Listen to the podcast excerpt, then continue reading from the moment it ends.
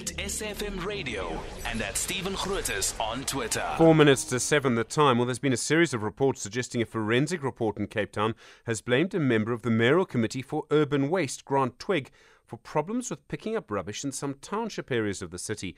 The claim from the Daily Voice and others is that this report shows Twigg is responsible for a sort of botched project was supposed to take some of these operations in house.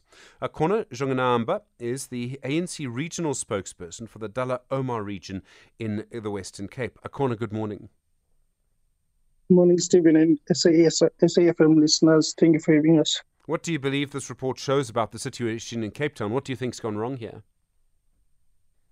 Yes, to us, Stephen, this proves uh, our long held view about the city of Cape Town, which is uh, the, a tale of two cities.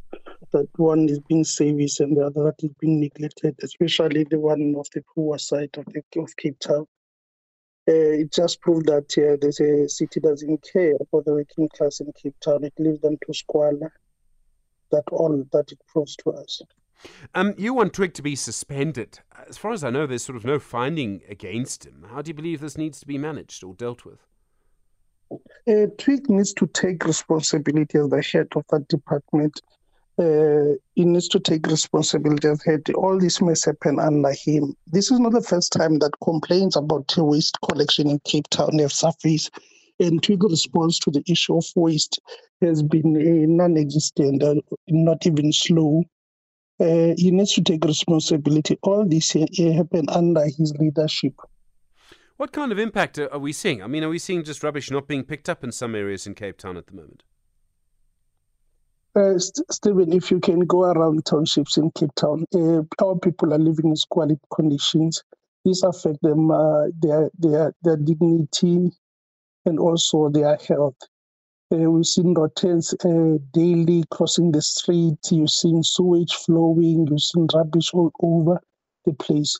It affects them health, health-wise, and it also affects their integrity. So uh, it's not uh, it's not something that happens once the waste is not collected. It's an ongoing thing that we've been complaining about ever since. Um, do you believe that there will actually be any change? Do you think anything's going to happen here? Uh, Stephen, uh, we are dealing with a stubborn uh, government of DA in, uh, in, the city of Cape Town. Uh, I don't think there will be changes, but in removing Twigg uh, from his position, it gave us a chance to start with someone new. But now we are calling for him to be suspended so that the investigation that will be carried won't be interfered with, so that we can get a proper understanding of what really happened and not this being blamed on officials while we had a leader uh, in, in, the name of Grant Twigg leading the department. Akhona Jonganamba, thank you, the ANC spokesperson for the region of Dullah Omar.